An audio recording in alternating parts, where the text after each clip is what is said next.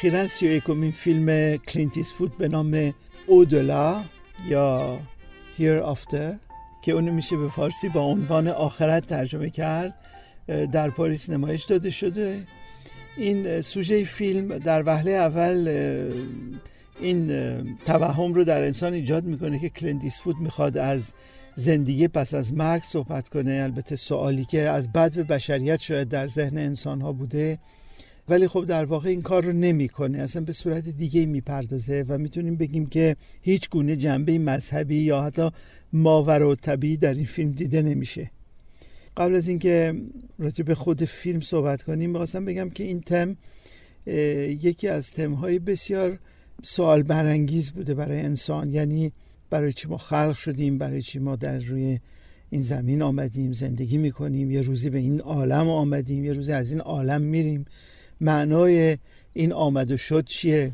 خیام در یکی از روایتش میگه گر آمدنم به خود بودی نامدمی ور نیز شدن به من بودی کی شدمی؟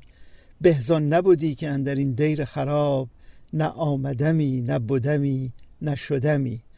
در واقع این سوال ذهن انسانها رو در طی قرون و اثار به خودش مشغول کرده و اینطور که می‌بینیم کلینت ایستوود هم در سن 81 سالگی این سوال ذهنش رو مشغول کرده و می‌خواد شاید به یه صورتی از طریق کار خودش هنر خودش یه جوابی یه چیزی رو بیاره بیان کنه.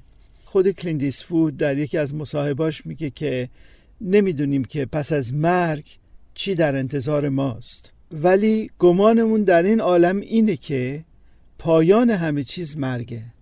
یعنی همه چیز با مرگ پایان میپذیره. این یه گمانیه که ما داریم. فکر می‌کنیم که منتهی به این عالم هستیم و خب پس از این مرگ هم دیگه عالمی یا چیزی دیگه ای نباشه. البته این امید هست که یه چیزی باشه و اینطور که ادیان به ما تعلیم دادن یه چیزی هست. این سوال حتی در اروپای امروز هم خیلی ذهنها رو به خودش مشغول می‌کنه. با اینکه اکثر این جوامع جوامع سکولار هستن جوامعی هستن که به اصطلاح خواستن مسئله خدا و آخرت و روح و اینطور مسائل رو واقعا از خودشون دور نگه دارن ولی در واقع ذهنشون هم با این مشغوله. برای اینکه هدفشون رو می‌خوان در این زندگی بفهمن چیه و پایانش آخر به کجا می‌رسه. این سوال همیشه هست.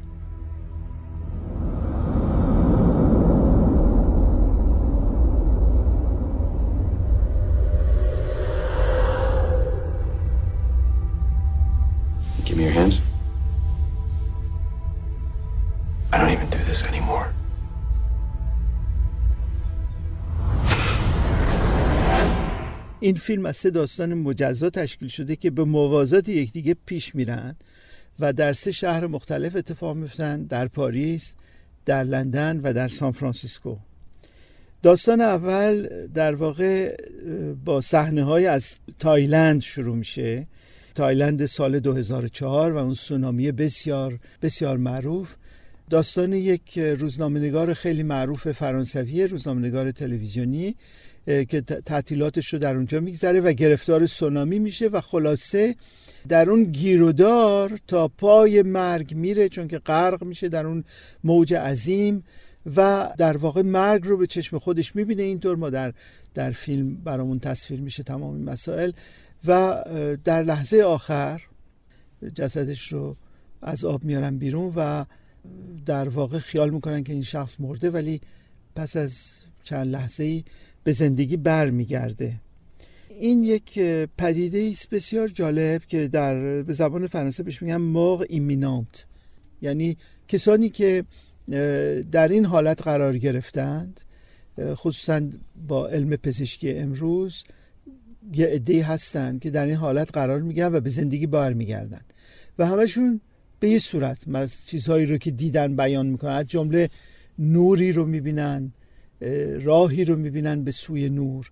و احساس بسیار بسیار آرامش بسیار عمیقی می‌کنن. خودشون رو جدا از بدن خودشون می‌بینن. حتی ناظر به به وقایعی هستن که در دور جسد خودشون اتفاق میفته خیلی چیزایی خیلی جالب که اینا دوباره بازگو کردن بیان کردن. و این خانم هم در واقع با این مسئله برخورد می‌کنه در این واقع سونامی و موقعی که بر به زندگی برمیگرده البته دیگه اون زندگی برای اون اون مفهوم قبلی رو نداشت. با اینکه زن بسیار موفقی بوده در شغل خودش معروفیت بسیار زیادی داشته در کار خودش همه میشناختنش. خلاصه دست از اون کار می‌کشه و می‌پردازه به نوشتن یک کتابی در دور این مسئله به اصطلاح مرگ قریب الوقوع. داستان دوم در لندن اتفاق میفته و زندگی دو برادر ده ساله که دو قلو هستن نشون میده. این دو برادر در یه خانواده هن که مادرشون تنهاست پدر بالای سرشون نیست و این مادر هم شخصی است که گرفتار اعتیاد داره اعتیاد به مواد مخدر داره و زندگی بسیار مشکلی داره. و خلاصه یکی از این دو برادر در یه واقعی تصادفی در شهر کشته میشه و برای برادر بازمانده که دو قلوی او بوده مسئله مرگ مسئله بسیار مهمی میشه. مسئله اینکه چرا برادرش از این دنیا رفت چرا اینو تنها گذاشت و خصوصا مسئله که چگونه می‌تونه با برادرش ارتباط برقرار کنه مسئله مرکزی زندگیش میشه.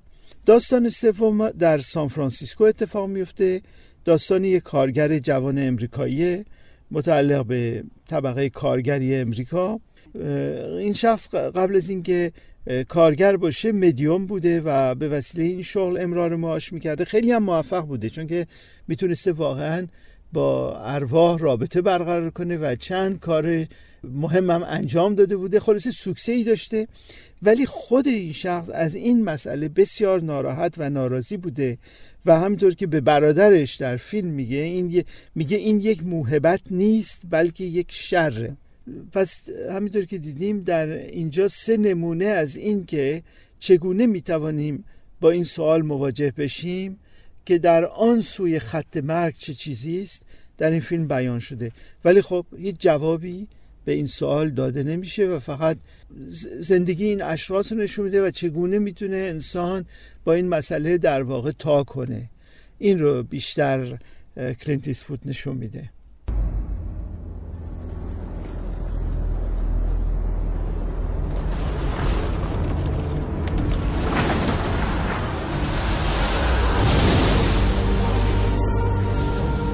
Think you experienced death.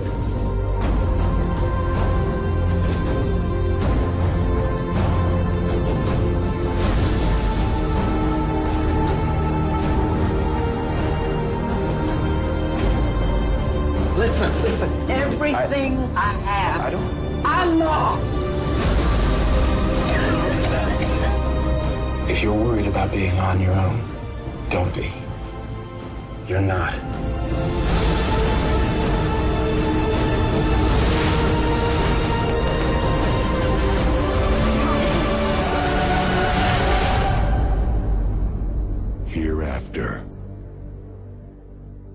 حالا چگونه میشه به این سوال پاسخ داد و چگونه در جهان امروز به این سوال پاسخ میدن؟ اینا چیزایی است که واقعا در ذهن ما میاد. البته در جهان امروز جهانی که به اصطلاح جهان پوزیتیفه یعنی جهانی است که فقط به مسائل علمی اهمیت میده و واقعا پاسخهای متافیزیک یا پاسخهای عرفانی رو براشون ارجی نمی‌گذاره.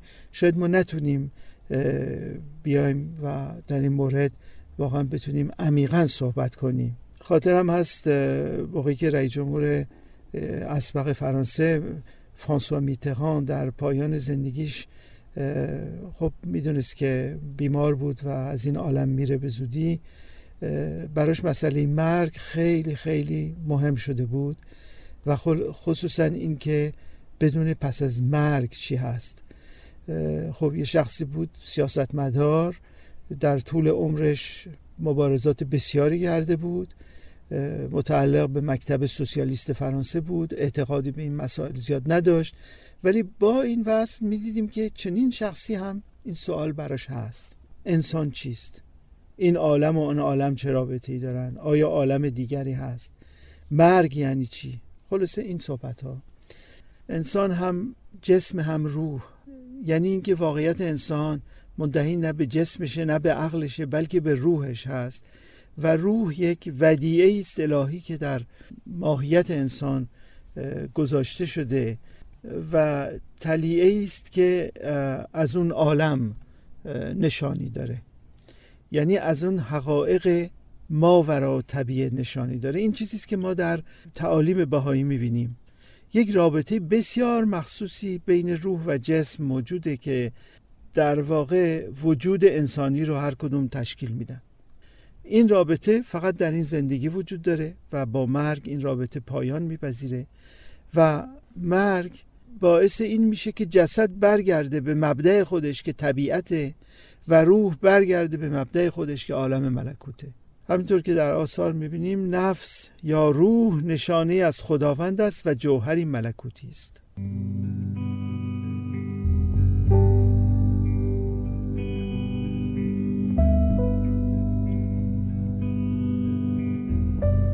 Sun to worship upon a star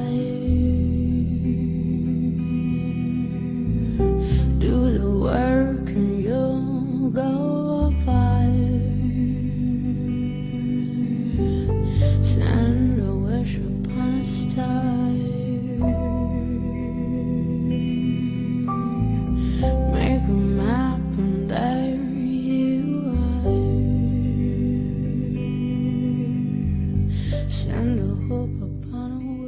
حضرت بالون فرمه اسرار موت و رجوع مستور بوده و هست. این مسئله است که برای انسان همیشه پوشیده خواهد موند.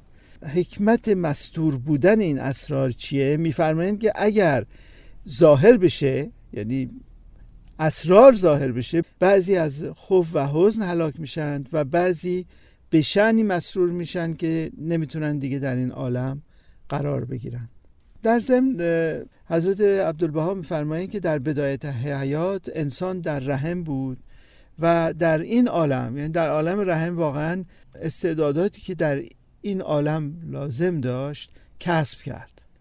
و مقایسه میفرمایند بین عالم رحم و این عالم و میفرمایند در این عالم هم انسان آمده که استعداداتی رو کسب کنه که در در اون عالم بهشون احتیاج داره. همینطور انسان موقعی که در این عالم میاد می‌بینی که تمام قوایی که احتیاج داشته قبلا آماده شده براش. در عالم رحم براش آماده شده.